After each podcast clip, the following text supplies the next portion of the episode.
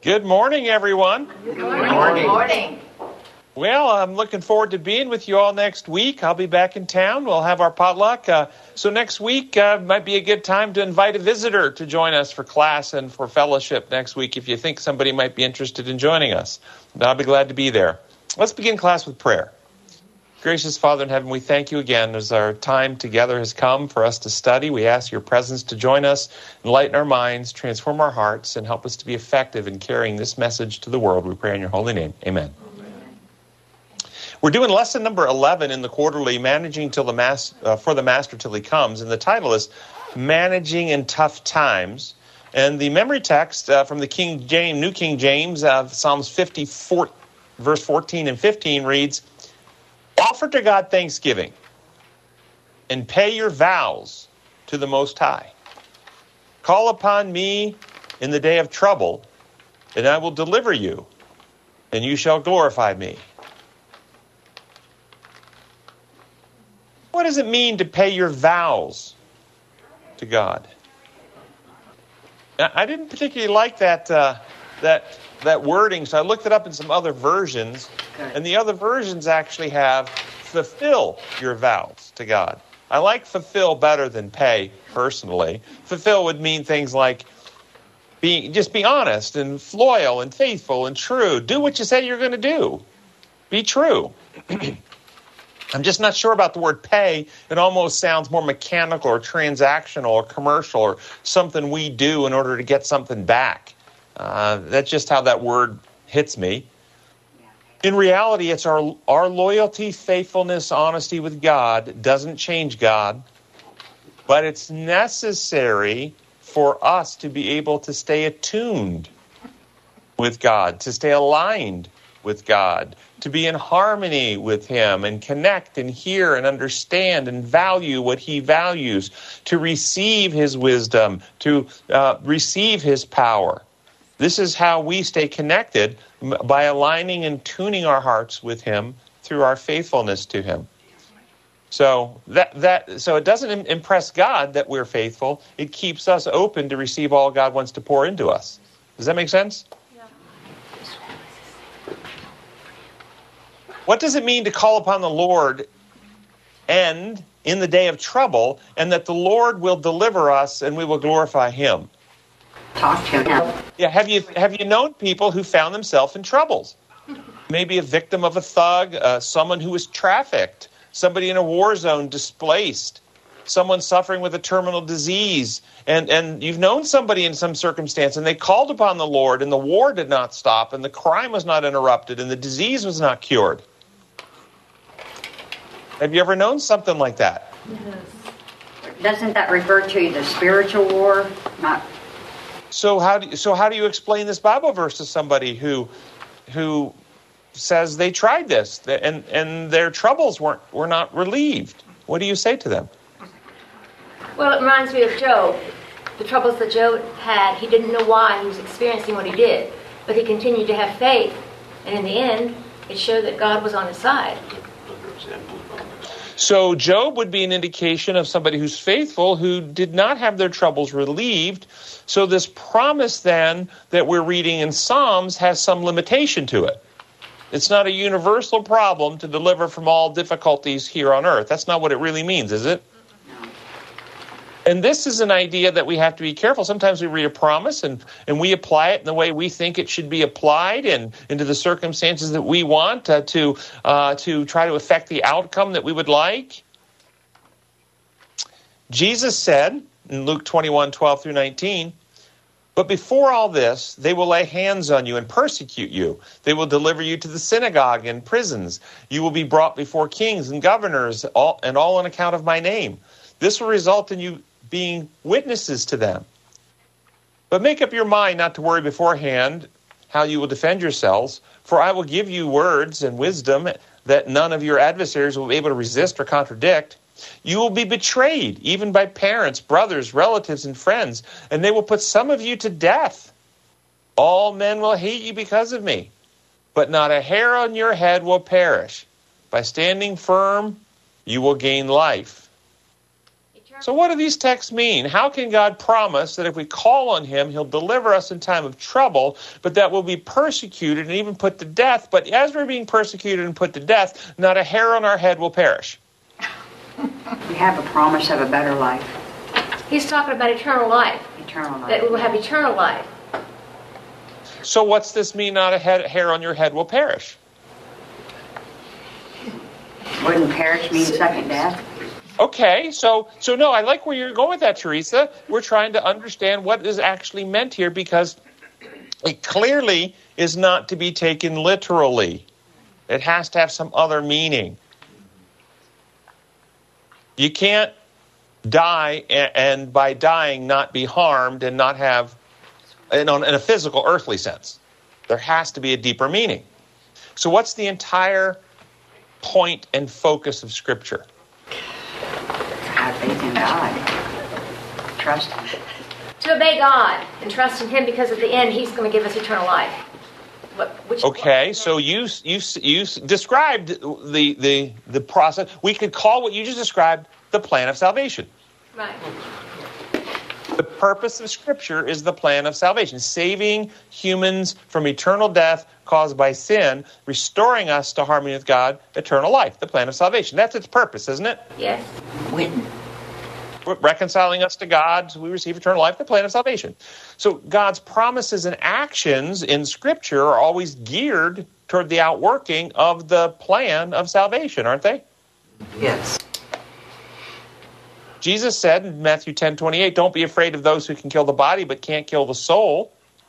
He, so he's saying in Luke 21 that evil powers in this world will seek to destroy the righteous, that evil forces may even kill the body, but they cannot cause us to eternally perish or destroy our individualities, our identities, our souls. Not the smallest piece of our true self, represented by the hairs on our heads, not the smallest piece of our true identity will perish for those who who uh, love the Lord. Um, will be none of that will be eternally destroyed. So here's how I rendered the memory verse in the remedy psalms. So bring me what matters, a heart thankful to God, and give the Most High your loyalty, just as you have promised. Call upon me when you are hurting and distressed, and I will heal you, transforming your character, and you will glorify me. So I'm emphasizing the healing isn't necessarily a physical healing. The healing is the healing of heart, mind, and character, so that even if, like Job, we're suffering with boils, we still glorify God in our faithfulness and loyalty to Him. I like that the word salvation is kind of similar to the word salve. You know? Yes, that's right. The Same root. hmm And so Yeah. you put that on to remedy or to heal a wound you have, and salvation is put on to remedy a heal and heal the wound of your soul. Well said. Well said. Third paragraph in the quarterly says Sometimes our world seems to be spinning out of control. Wars, bloodshed, crime, immorality, natural disasters, pandemics, economic uncertainty, political corruption, and more. There is a strong urge for individuals and families to think first of their own survival. According, accordingly, much thought is given to seeking security in these uncertain times, which of course is understandable. What is driving people to seek security? What's the drive to do that? Fear. Fear. Fear. Self. Fear. Do only the unrepentant wicked experience fear? Or do the righteous also experience fears? But perfect love casts out fear, just like Job. So Jesus didn't have any anxieties or fears in the Garden of Gethsemane when he anguished and sweat blood because he had perfect love. There was no fears for him to overcome. Well, that's a good point. So the, the point is, I think that we are we experience fear, but what you're saying is that it can be overcome. And this is my next question. Are there different options to address, resolve, overcome fear available to the righteous that the rejectors of God do not have available to them? They don't have hope. What are the options that the righteous have when they're confronted with fears? Trust in God.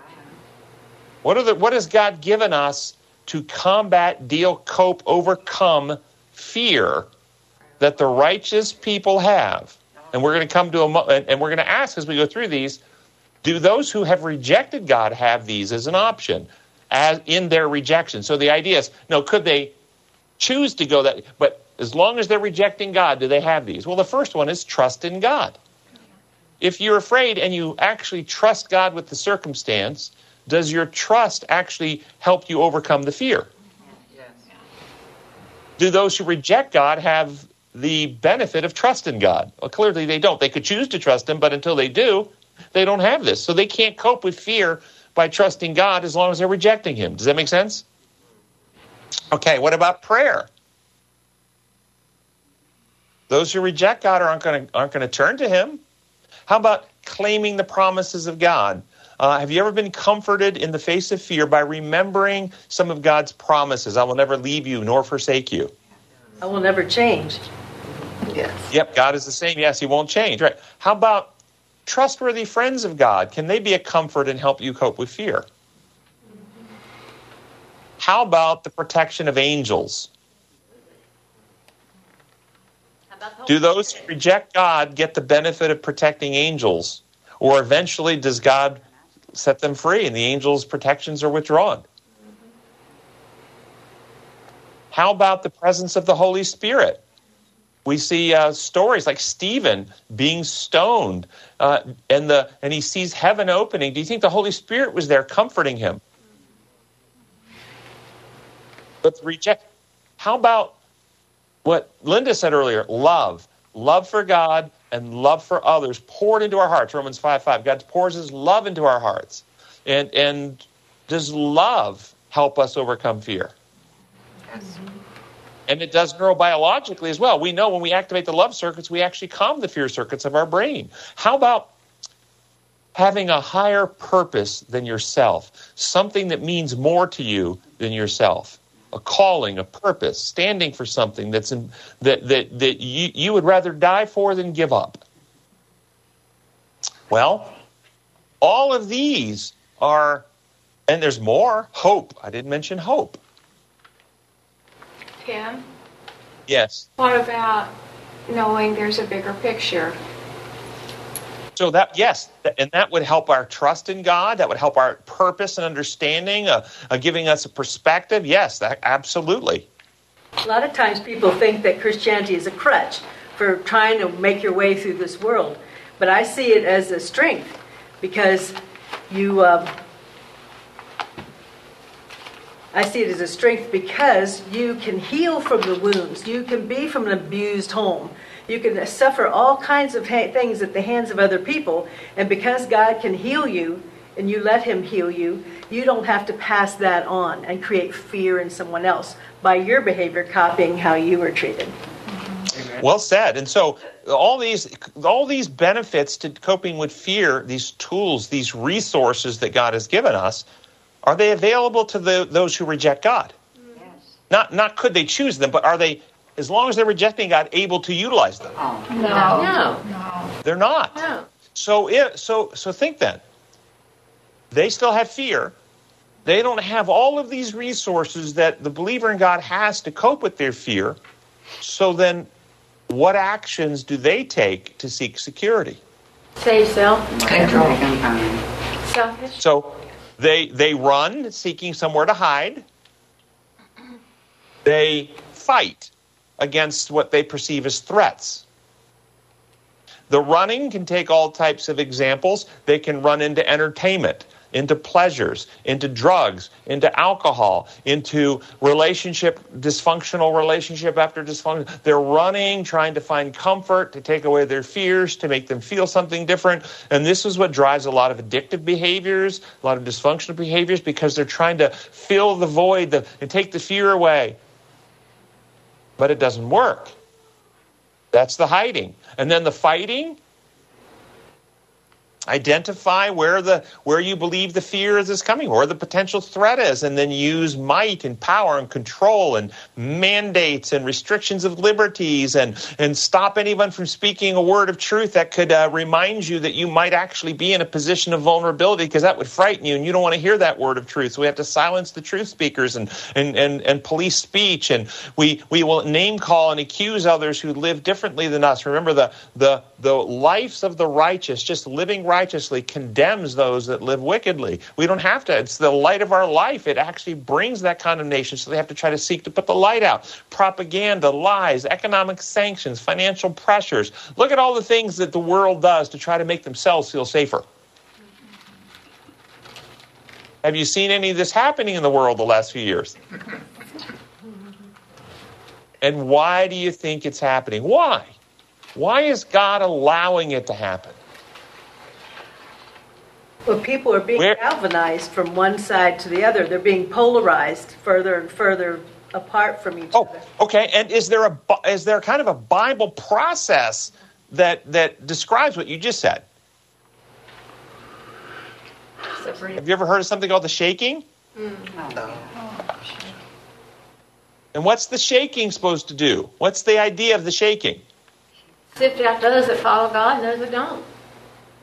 So historically, there have always been three camps of people.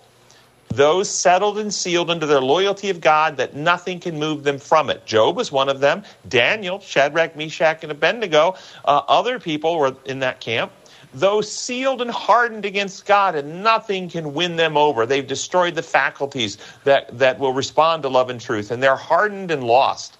And then that middle group who haven't committed to and been sealed to the Lord, haven't hardened against God. They're in that middle group. Either they haven't heard the gospel yet, don't really know about the options, or they've heard but they're they're trying to walk the fence and have a foot in both camps uh, because of the consequences or the or the sacrifices to really commit to Christ. They don't not ready to make. You know the middle group. Before Christ, when, when Christ appears, will there still be a middle group? No. No, th- they polarize. And so you say this polarization. So God is allowing events to occur for the purpose of people making eternal decisions. Decide. Who's, this is like the Mount Carmel. Choose ye this day whom you will serve, you know. If Baal is God, worship him. If Yahweh is God, worship him. So, so why is this happening? Where is the dwelling place of the Holy Spirit on earth? In our hearts. In our hearts. Hearts and minds of people. Seven, eight billion people on the planet. What happens as billions of people permanently harden themselves and close the Holy Spirit out of their heart? What happens to the Holy Spirit's presence on earth? It with slowly withdraws as we close, as people close the heart. And as the Spirit withdraws, what happens to satanic forces on earth? Increases. They intensify. They get more freedom to act. And what do satanic forces do with greater liberty? Destroys. Evil. And this is why we see more debasement, chaos, destruction, violence, all types of disintegration of the normal social, healthy social fabric. And you say, well, why would God allow this? Why doesn't He intervene? Well, He has been. He's had His angels holding back the four winds of strife. He's been intervening since Adam fell. So why is He loosening His interventions? Well, we're, we're hardening our hearts. Uh, over the last couple of years, I have attended several medical events with hundreds, if not a thousand people or more, uh, medical professionals of various kinds, at which, at some point in the program, somebody got up and voiced praise at the wonderful activities of the medical community during COVID, at all of the work that people did to lock people in their homes and mandate mask wearing and jab people with an experimental uh, drug and, and all these things is what a wonderful thing that we all did. And everybody applauded. There was even standing, some standing ovations for what, how wonderful we did as a medical profession. And I looked around. I did not stand. I did not applaud. I because what we did as a medical community and what we perpetrated through pressure and coercion and sanctions and other things has caused millions of more deaths and harm than any benefit that was reaped from those actions. And that's well documented and it's only growing. Yet these people are blind to it. They're completely oblivious. They think they did good work. Imagine those people who crucified Christ and got and petitioned Pilate to get him off the cross, ran home that night to keep the Sabbath, thinking they just did good work.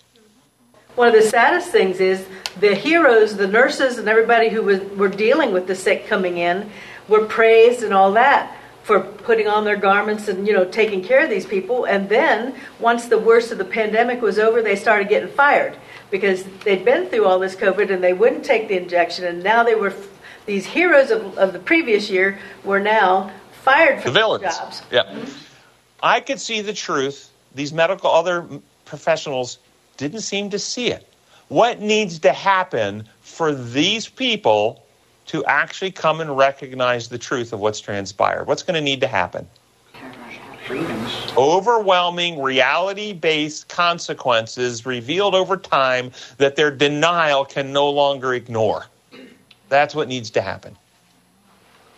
And that's what's happening.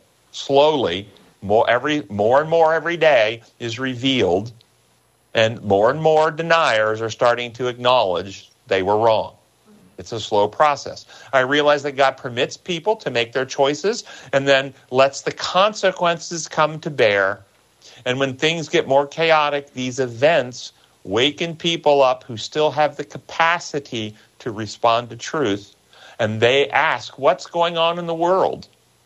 What's happening? Why all the, this disintegration? Why all this violence? Why all this collapse? Why all this economic problem? Those who have already destroyed the faculties that God has given them to respond to truth and love will look at those same events and turn it around and blame the righteous for them. They won't actually inquire why it's truly happening. They will, they will project and lie about it. It will be important. Remember, the church is even described as ten sleeping virgins. Five of them were wise and five were foolish, but, but all of them were asleep. It'll be important when the sleeping people wake up because events demand them and they ask what's going on. It will be important at that time that God has people who have already been settled into the truth about him and understand the great controversy perspectives, understand his methods and principle. He has his people all over the world ready to give the answers to the questions, to explain the great controversy, to explain the methods of God, to explain why this is happening, to explain what's coming upon the world. And from the witness of these people, a great multitude from every tribe, language, nation, and people give their hearts to the Lord and are saved. And so, what God is waiting for right now, as I understand it, why He's still holding to a great degree these things. And you say, why the delay? Why the delay? Because the people of God have not made themselves ready to give the witness that He needs them to give, to tell the truth about this picture. And He's waiting for us to be sealed. And this is why the Bible says that judgment starts with the house of God. We have to make the judgment about God first. Fear God, give glory to Him, for the hour of His judgment has come. We have to judge Him to be the Creator. We have to judge His laws to be design laws. We have to judge His methods to be the right methods. We have to discern the difference between what He does and the systems of the world. We have to be settled into the truth of His kingdom. And then the winds start to loosen and the troubles start to come, and our witness is there around the world to tell the people who are looking what the true answers are, and a great multitude respond. Hey, Tim. Yes. When I come into the church in 1991, I um, went to a Bible study where I lived. I was told that when the Holy Spirit was lifted from the earth, that we would be standing on our own and we better really have God's Word written in our heart because the Holy Spirit was going to leave us as well. Um, I've come to find out that's not true. Um, It depends on what you mean by those words. This is the idea of living without an intercessor and so forth and so on that's often said, and it causes fright for people and so forth. Here's the reality if you understand the plan of salvation from the design law view. God is working to seal us or settle our hearts and minds in loyalty and faithfulness to Him that nothing can shake us from it, like Job. He was perfect and righteous in all his ways. And then when the protective hands were removed and he had all this tribulation, he didn't have celebration at what he was going through. He had many questions. He didn't understand why it was happening, but he knew one thing he knew that God was trustworthy, and he even said, even if it were God that were going to slay me, I would still trust him. Okay? That's what he was sealed on. And so when these types of things that you're describing, if they mean that the those who have journeyed with God have come to the point like Job, that they've been sealed and settled, the Holy Spirit, the New Testament tells us, is the down payment of our sealing. Okay? That we have come to that settling in our hearts that nothing can shake us from our loyalty and trust of God then yes, the intercessory work of Christ to bring us to the point of that loyalty is done. He's accomplished his mission. We've arrived at the point of that faithful loyalty that we can't be shaken from it. So we don't need him to intercede and, and bring us to that point anymore because he's we're where he, we're where he needed to bring us. Does that make sense? But if we mean it in the sense of if you make a mistake, you won't have anybody to plead to the Father anymore, and you'll have to face all those sins on your own, that's a different that's a different explanation brings lots of fear. And the withdrawing of the Holy Spirit, in my view, will never be withdrawn from the hearts and minds of the righteous the Holy Spirit, in fact, will be poured out on the hearts and minds of the righteous. This is the latter rain. The latter rain is going to empower us, and we will be like Stephen. We might uh, get glimpses uh, into heaven. Our faces will, will begin to have a certain radiance of holiness to them the closer we get to the second coming and the more we're empowered by the Holy Spirit. But uh, global wide, the Holy Spirit will be withdrawn, and the world will be in a terrible chaos. But as individuals, we will be standing as beacons of light uh, in, in that dark world. Did that answer your question, Teresa? Yeah, that the last part there is how, the conclusion I had come up with. That the Holy Spirit will never leave me. That's right. That's exactly right. Unless you harden your heart against them. Yes. Right. Okay. Uh, Sunday's lesson, the title is Putting God First, and focuses our attention on the famous story of Jehoshaphat and the army coming to destroy Judah, and how the king, when he heard the, of the threat, immediately decided to inquire of the Lord and called a fast for all of Judah. And after prayerfully inquiring of the Lord, the prophet of God told the king the following. We find this in Second Chronicles 20, verses 15 to 17. He said, Listen, King Jehoshaphat, and all who live in Judah and Jerusalem, this is what the Lord says says to you. Do not be afraid or discouraged because of this vast army, for the battle is not yours, but God's. Tomorrow march down against them. You will not have to fight this battle. Take up your position, stand firm, and see the deliverance the Lord will give you. O Judah and Jerusalem, do not be afraid, do not be discouraged. Go out to face them tomorrow, and the Lord will be with you. And the lesson asks, what are the spiritual principles we can take from this story? what are the principles? What are the lessons from this story for us today? Well, trust. Trust. Trust in God. Number one, always trust God. Well, well said, yes. And that includes trust God with how things turn out. And don't give in to fear and discouragement when things of this world are beyond your ability. There are some things in this world we are to handle. In other words, you are to brush your own teeth. You're not to trust God to send an angel to brush your teeth for you every day. I trust God will send an angel. If He wants my teeth brushed, He'll brush them for me each night before I go to bed. I trust Him that much. That is actually not the kind of trust. That, that is presumption. So there are duties that are ours to carry out. But when, and because of that, sometimes we can think that, that it's ours to do something that's beyond us, and we'll get overwhelmed because we suddenly realize that's beyond us to do. And this is Jehoshaphat. Um, it was beyond them. I'm sure Jehoshaphat running Jerusalem and Judah, if they had a, a single criminal trying to do crime, they could handle that with their, um, you know, judicial system and guards and police that they had. But a big army coming, too much for them to handle. They can't handle that. And that's where they trusted God. So we have to have that discernment. Other lessons.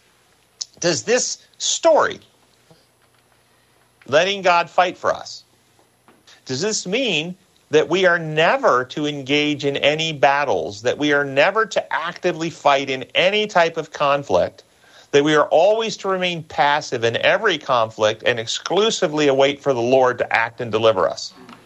No. Yes or no? No. So no, because Paul actually gives us a, a, a, a direction in 2 Corinthians 10, 3 through 5. It says, For though we live in the world, we do not wage war as the world does. So we war, but not like the world. The weapons we fight with, so we have weapons that we are to fight with, are not the weapons of the world, though. On the contrary, our weapons have divine power to demolish strongholds. We demolish arguments. Oh, okay, wait a minute. We're fighting something differently here. And pretension that sets itself up against the knowledge of God and take captive every thought to make it obedient to Jesus. Are there battles in which we are to seek God, surrender, trust, follow, but also actively engage the battle? Are there battles like that? Yes. Yes. Paul makes it clear there are. Uh, and those battles we fight are not using the worldly weapons. Jehoshaphat did not use worldly weapons. He went and used the weapons of faith and trust and let God intervene in that circumstance for him. We are not to go to war seeking to dominate and control people with physical might and coercion. We are not to seek to destroy or kill real enemies. There are real enemies in this world. We're not to seek to destroy and kill them, are we? No. What about using the power of the state to bring order, to govern, to pass laws? Are we to seek to control the state to pass laws to force other people to live in harmony with what we know are God's principles? No. Can't No. Can't do it. legislate. It's against our principles. Mm-hmm. If we are not to do that, does that mean that we should have no laws and let crime and criminals do whatever they want? No, Not at all. we saw that. I didn't hear a big big answer to that. Not at all. No.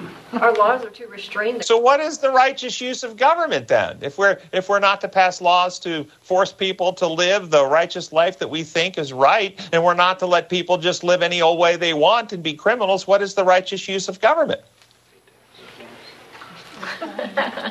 To restrain those who would do harm. The government, Thank you. Is, is that Eve? Yeah. Thank you, Eve. I couldn't see you, but I heard you. I, I can see you, but it's kind of small, so I wasn't. I couldn't see your mouth moving. the government is dealing with behavior where God's laws and God's kingdom deals with motives and, and interior desires.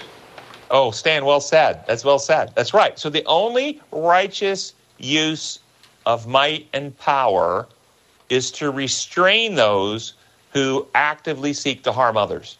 To restrain. In restraining the evildoer, we protect all parties. We protect the innocent. We also protect the evildoer from adding more damage to their own characters and consciences. But restraint of evildoers is not the same thing as advancing righteousness. And anytime governments move away from simply setting up the healthy boundaries that maximize human thriving and liberty, seeking only to restrain those who are actively harming others, anytime human governments instead seek to advance a moral agenda of some kind, to promote righteousness by legislation. Anytime governments seek to do that, they always end up harming, violating God's law, injuring people, regardless of what the moral agenda is, including the current earth worshippers advancing their green agenda. It's harmful. It's harmful to the planet, what they're doing. It's harmful to souls and minds. It's harmful to families. It's harmful to the economy. There is nothing redemptive or beneficial to anyone on this planet by what the green movement is trying to legislate around the world. It's all harm. because it violates God's principles. And it's well documented in science that it's harmful as well. Many other woke policies seeking to advance a woke religious movement of various kinds do the same thing, but it doesn't have to be left. It can be right. We see a long history of the Church of the Dark Ages seeking to use the power of the state to advance a moral agenda of its version of Christianity, and it only caused harm and damaged and interfered with godly development of character. You cannot advance righteousness through legislation. You can only restrain evil through the use of the state. Does that make sense?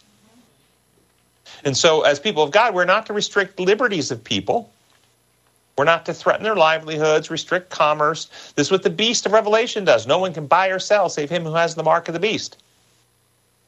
So, what are the divine weapons Paul was referring to that we are to use? Truth. That's yeah. The Bible actually describes truth in the form of a weapon. Sword of truth. The sword of truth. That's right. The sword of truth. It's a weapon. That's right. And the sword cuts through lies, feelings, attachments. It's the sword of truth that cuts our heart's affections away from things that are destructive if we allow it. So, the sword of truth. What other weapons? Faith. Faith. Okay? And that weapon, and, and by the way, there's a sword of truth. Can somebody use the sword of truth to, uh, in a godly way that, that works toward redemption? Can someone use the sword of truth, actual truth, in ways that cause harm? Yes. Yes. Yes. Yes. How about faith? Can faith be used in, as we've described, in godly ways that help us grow in our um, character to be more Christ-like? We have faith in Christ and we grow in a godly. Can it be used that way? Can faith be used to harden hearts and corrupt characters? Yes. The wrong kind of faith. It depends on what you have faith in. Right. Yeah. Yeah. That's exactly correct. Yes, faith can be used to harden hearts if you place your faith in a fraudulent God or yourself or your money or the state or your political party. When you're talking with somebody about faith, if you see their eyes starting to glaze over and they have no reception, it's not saturating at all, as long as you talk, you're only hardening them to resist you. Mm-hmm. As- In my opinion, I think I think you got to determine whether or not a person is open to what you're saying. Well said. And if you're not, So, if you're not, you're actually destroying the possibility of getting through to that person in the future. Mm-hmm. know, that's well said. Yeah, we that's like can't force feed somebody. Right. So, so truth, faith, any other weapons that godly weapons we have to wield. Yeah. Love. Love. Love. Thank you. Thank you. Love. That's exactly right. How about the weapon of liberty? Is that a weapon we can wield? Freedom. Yes. Can you wield the weapon of liberty? Hey, you're free to think that if you like. I love you enough to let you. Really? You don't get drawn in to manipulation of others trying to but can't, please don't think that way. Please don't think of me that way. I present the truth in love. I'm going to leave you free. What causes people, what causes you more likely to seriously consider it, uh, anything, if it's been presented to you and you really ex- experience freedom, that there's no pressure on you, or if it's presented to you with pressure, even if it's true, if it's presented with you with pressure, are you more likely to to accept the truth under pressure, or more likely to accept it under an atmosphere of real freedom? Freedom. Freedom's a weapon, the weapon we wield to advance the kingdom of God. Patience. How about wisdom? Is wisdom of God a, we- a weapon we can wield? Discernment, kindness, gentleness, meekness, hope. Lots of weapons God has given us. So we're to present the truth in love, leave others free. We're to trust God with outcomes. We're to remain hopeful. We're to be active in God's cause, not passive. Wise as serpents, harmless as doves. We're not to be antagonizing, not to cast our pearls before swine, lest they turn and rend us asunder. I think, I think Ken, you were kind of going along that line there for a minute. Don't, don't keep pushing this in people's face who don't want to hear it. They'll just get angry and, and, and not only close their heart, they might have to attack you to shut you up. Okay? Besides opposing lies and policies and practices that are contrary to the kingdom of God, that uh, besides that, besides these opposing, the opposing, okay, what other active things, uh, types of warfare are we to engage in? Is there another type of warfare that we're to engage in besides the this posing the lies? Well, I'll give you one quote. I had a couple, but I think we're running out of time. Here, here this is out of Conflict and Courage, page 117. Battles are to be fought every day. A great warfare is going on over every soul between the Prince of Darkness and the Prince of Life as God's agents, we are to yield, you are to yield yourself to God, that He may plan and direct the, the fight and fight the battle for you with your cooperation. The Prince of Life is at the head of the work. He is to be with you in your daily battle with self. That you may be true to principle that passion, when warring for the mastery, may be subdued by the grace of Christ, that you come off more than conquerors through him that has loved us. Jesus has been over the, over the ground. He knows the power of every temptation. He knows just how to meet every emergency and how to guide you through every path. And then there is another quote, which is uh, Gospel Worker 376.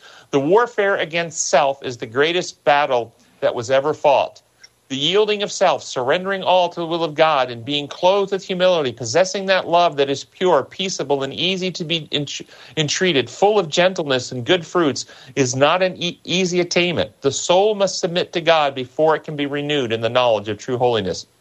So, in addition to the lies and the selfishness and the threats in the world and the fears around us, don't we all have a battle with self to fight? Yes. And can God fight that battle without us? Can we fight and win that battle without God? No. No. We this is a joint warfare. God cannot win that battle in your heart without your cooperation, and you can't win it without God. God gives you the wisdom, He gives you the desire, He gives you the motive, He gives you the grace, He gives you the love, He gives you the strength, but He never makes the choice for you. You make the choice. Monday's lesson, the lesson focuses on our need to trust God and not our own resources and uses the story of King David being tempted to take a census. And why did God not want David to take a census? Because he would depend on his army. That's exactly right. And so Satan tempts David to take a census as a means Understand, taking a census, even of itself, is not a bad thing. This was a means to tempt David to take his focus and faith off of God and place it on something temporal or earthly. That was the problem. You're exactly right. Do we ever struggle with that temptation today? Most of us, I don't know if anybody in the room has an army that they can count up their soldiers. Most of us don't. So, what kinds of things do we get tempted to trust rather than God? Money. Money. And that can be cash, retirement plans. What else? People. People are government. People. We'll put our trust in other people. What about fame? Oh. How about our own intelligence? Another, that's a way of saying trusting ourselves. Scary. How about this one? Remember, we're, we're putting this together we talked about earlier about the fears that we're tempted with and how we have all these things from God that we can dress those fears with, but those who don't know God have to look other places and basically placing their confidence or their trust or their faith or their security in something other than God. They're looking for something to trust to make them feel safe, right? Isn't that what we're talking about here? Trust our armies? Our wealth, or trust God. So, so today, how about people trusting the government? The CDC, the FDA. the injections that they get, the masks, the lockdowns. We'll trust in all these man made interventions. That's where we'll make us feel safe. False, Science. We'll trust science. Somebody said something? false, false information. Yeah. Yes, false. Can people trust in a lie? Yeah. They can trust in it, but it's not amount anything. Yes. So and and and if they trust in a lie, can they at least for a period of time actually feel better? That lie makes them feel safer. For instance, it's well documented community mask wearing had zero effect on reducing the spread of the virus. Zero. There's actual data that caused other health problems, so it actually worsened health overall. But absolutely, and if anybody questions that, just ask Do you believe that the virus did not spread across America? There were, there were groups and populations of people where the virus never went because the people wore the masks. Or did it go everywhere? Went everywhere. Went everywhere. It went everywhere. And the data is very clear zero effect, zero, zero, zero. But, so it was a lie that you could wear a mask and actually be protected from this virus. That was a lie. But did people who wear the mask actually feel less ang- anxious? They felt safer going out in society with this thing on their face. So there you go. There's a good example. You can believe in a lie, and that lie can have no objective real benefit, but it makes you feel better. Placebo effect. Well, A placebo effect. it, it would abs- actually have the opposite uh, effect in that wearing a mask, you wouldn't be afraid of the people who would censor you or you know reject you otherwise. That and that would be the reason you'd be wearing it, not because you thought you were going to get. Well, in the beginning, I think most people wore it because they actually believed the lie and they were going to protect. But by the end of the cycle, when the evidence became quite obvious, the, the persistent wearers are either either they're wearing it for some other reason. It could be what you're saying, virtue signaling. Virtue. It becomes a form of religious attestation. Some people walk around in the community with their little religious hats on. Right. Uh, some people with their religious collars on, and they give a, a, a proclamation to everyone. I have a certain faith that I approach the world through. And people wearing these masks today, most of them are giving a proclamation of where their faith and belief system is. Like a gold chain with a cross on it, you know. Similar, gold chain with a cross on it. Uh, that yeah, it, so it can it can serve a different purpose other than the initial declared purpose. Was God trying to instruct through the story of David? Don't take a census. Was this a story put in the scripture to be passed down through the generations to ensure that all true, faithful followers of God do not keep accurate records, never hire an accountant, don't take censuses, don't have an inventory of the materials in their businesses? Is this what God was trying to teach us to do? No. No. Not at all. It's a simple lesson. But I, I say that to you, kind of laugh. You guys are wise. But you know, some people approach Scripture like this. They will take things and they will make rules and, and, and, and literal applications and not understand the context or the purpose or the deeper meaning for that action at that place and time and why it was said. Some might uh, might do the same thing with uh, with other Christian writers. Uh, writings of, of Ellen White, where she said you shouldn't take drug medications because they're poisons. And they find that statement, and so they believe you should never take any pharmaceuticals at all for any reason. And in her day, if you ask what the drug medications were, the drug medications, those terms in her day meant arsenic, strychnine, mercury, and laudanum. And. And she said they're poisons. Well, guess what? They're poisons. okay? So if you really want to take what she meant, she would say, you shouldn't take poisons into your body. Yeah.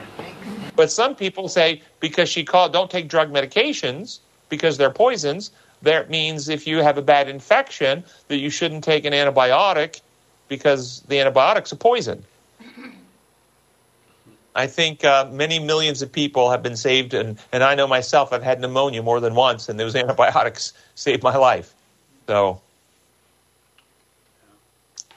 fourth paragraph says In our immediate context, it is very tempting to trust in the power of the government or in our bank accounts. But in every crisis mentioned in the Bible, when the people trusted in God, He honored their trusts and provided for them. Have you seen people placing their trust in the government rather than God the last couple of years? And how has it turned out? I saw this division very clearly, quite clearly. Those who loved God, and there were people who loved God, on either side of the intervention questions. But those who loved God, regardless of the intervention they believed was the right actions to take, the way they handled it, if they love God and his methods as we understand them, is they presented their concerns and the evidence and their rationale and their reasons to the people that they care about in the community, and then they left people free to decide for themselves. That's how the people who are really operating in God's kingdom approached a problem like this. The people who were really, really driven by fear, that's not driven by, by love, believed that science or the government could keep them safe.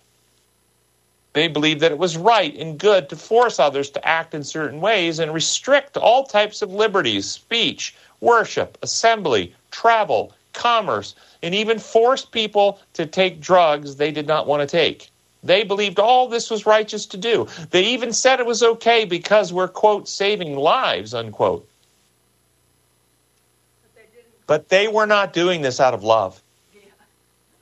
They were doing this out of fear. You couldn't go to church, but you could go in a liquor store. Right, yes, the liquor stores were considered essential businesses that need to stay open. Yeah, but churches had to close. Understand, anybody with discernment, if you understand outcomes, you look at the decisions, you look at consequence, you look at outcome, you can then discern the agenda. There's a real agenda here, and it had nothing to do with saving lives. In fact, I was uh, just at a conference where uh, it was well documented that the interventions for COVID have in, uh, in markedly increased alcohol and drug abuse during this time, more than doubled. Uh, deaths from overdose markedly increased. Suicidality uh, in teens and adolescents markedly went up. Mental health conditions, depressions, and anxieties markedly went up. Uh, there was no health benefit from what we've done to our people. It was harmful. And that's what you get when you violate God's design laws for life. When you violate liberties, you harm people. And does that mean, though, that you're against quarantine? Not in the historic sense. What did we just say is the righteous use of force and power, restraining people who would do harm? So the historic use of quarantine was you would quarantine or restrain people who were actively infectious and symptomatic with disease for the period of time that they were actively infected and, and sick with disease. So people would quarantine for a week to 10 days, and then that was it. Only the symptomatic and the sick. Nobody else. Notice what we did during this pandemic is we required all the healthy people to isolate. Not, can't visit your family members in a nursing home. You can't have to wear masks when you go out in community when you're when you're healthy. You can't assemble at church when you're healthy. We quarantined healthy people. That is not what you do. But that's what they did. That's why it was harmful. And I want you to understand that this, this was a grand evil manipulation of minds by fear and propaganda.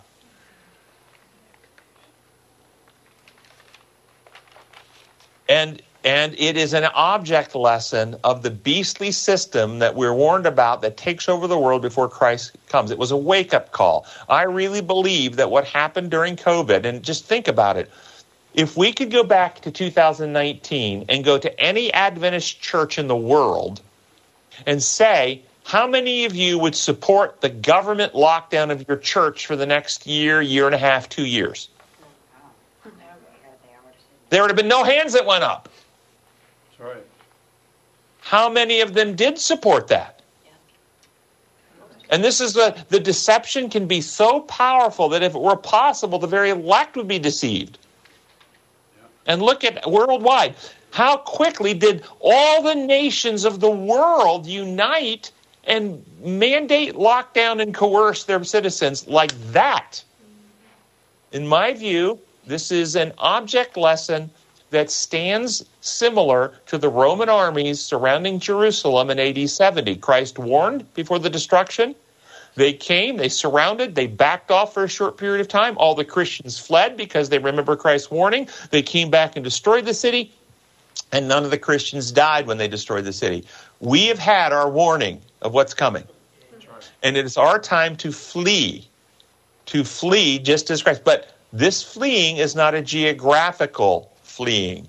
This is, we are now called to leave with our hearts, loyalties, and affections the organizations and systems that collude with the beastly powers of this world that will coerce their own employees their own students their own their own members that will not stand for the principles of god that will in order to protect their investments and their reimbursements of the government are willing to violate the principles of god's kingdom. We are to sever our hearts loyalty to them. The bible says it this way God calls his people to come out of Babylon, come out of her, my people.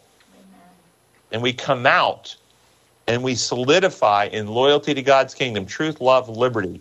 Uh, we, we don't use those methods. And we prepare and we recognize that the next one's coming. And it's not going to, I can't tell you a time frame, but you, the world has been warned. I personally believe, just like in Jerusalem, that this warning means that uh, Christ is coming in this generation. That's my f- personal belief. This generation. I'm not a time setter. I'm not a date setter. But people that had this warning are going to be alive when Christ comes. That's my belief. The Christ is coming soon. Do you think that's wrong?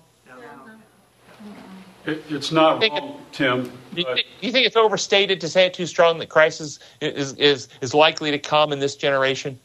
No, not at all. No. I'm not trying to correct you on this, but um, Ellen White made the um, appeal, shall we say, to people in cities to think of geographically moving away from the cities.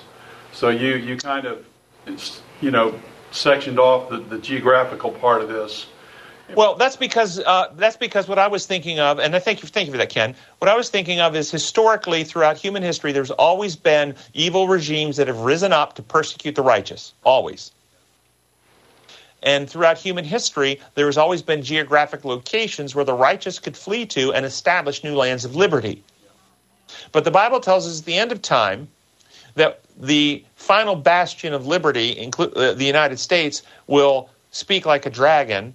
And when the United States colludes to coerce the consciences with the rest of the nations of the world, there's no actual place you can go to get away from the persecuting powers. So that was what I was speaking of. You're suggesting perhaps you can get into the country and not have the immediate consequences of the uh, the meltdown of the social order and be a little. But you, yes. Uh, so that element, I think there's truth in that. But you're still not fleeing away from the powers that are restricting liberty. You're still working, living under their domain. Is is the point? So I think uh, uh, a little bit different points we're making, but it's a good point. Thanks for bringing it up. Well, it's it's just a caveat, really. Well, and look how many people have left several big cities have actually lost population since COVID. People were trapped. I mean, there, there wasn't any way they could go to a grocery store. They were stuck in tall apartment buildings with no place to go and no place to get food or anything. Right. So moving out of those organized and those those, I think that's wise. That's exactly right. But when it and this was the warning though. Remember, this is the circling. Okay. When it happens again, it'll be worse. And yes, to the degree you have a country home, you will maybe fly under the radar longer than the people in the cities. And to the degree you have fireplace, to the degree you have your own well, to the degree you have a garden and you can grow some food, you might uh, go better. But uh, my view is the way our world is, if they want you, they will find you. Oh, yes. And this was worldwide. It wasn't just in America. So that's another point I think that makes it more like Jerusalem. It was worldwide. That's right. This was worldwide. That's exactly. It's a warning. So, well, that's as far as we've gotten our lesson today. Uh, Tuesday's lesson talks more about preparing for the second coming of Christ, and, and I had some things we're going to read out of uh, uh, uh, Peter and his warning, but we're not going to have time to get to that. So we, we got some more really good stuff in the notes. I encourage you to check those out. Uh, we're going to close with prayer, and then we'll uh, come back for some Q and A time. So let's go ahead and close with prayer. Gracious Father in heaven, we thank you for being with us today. We thank you for the warning that you have given those who are discerning to see what happens when fear takes hold of people and people are not using your methods of trust and love and truth and freedom. Uh, when they are seeking to make themselves feel safe through the power of the state, it always ends up abusively. And so, Lord, we, we recognize that your kingdom is the only, only righteous kingdom.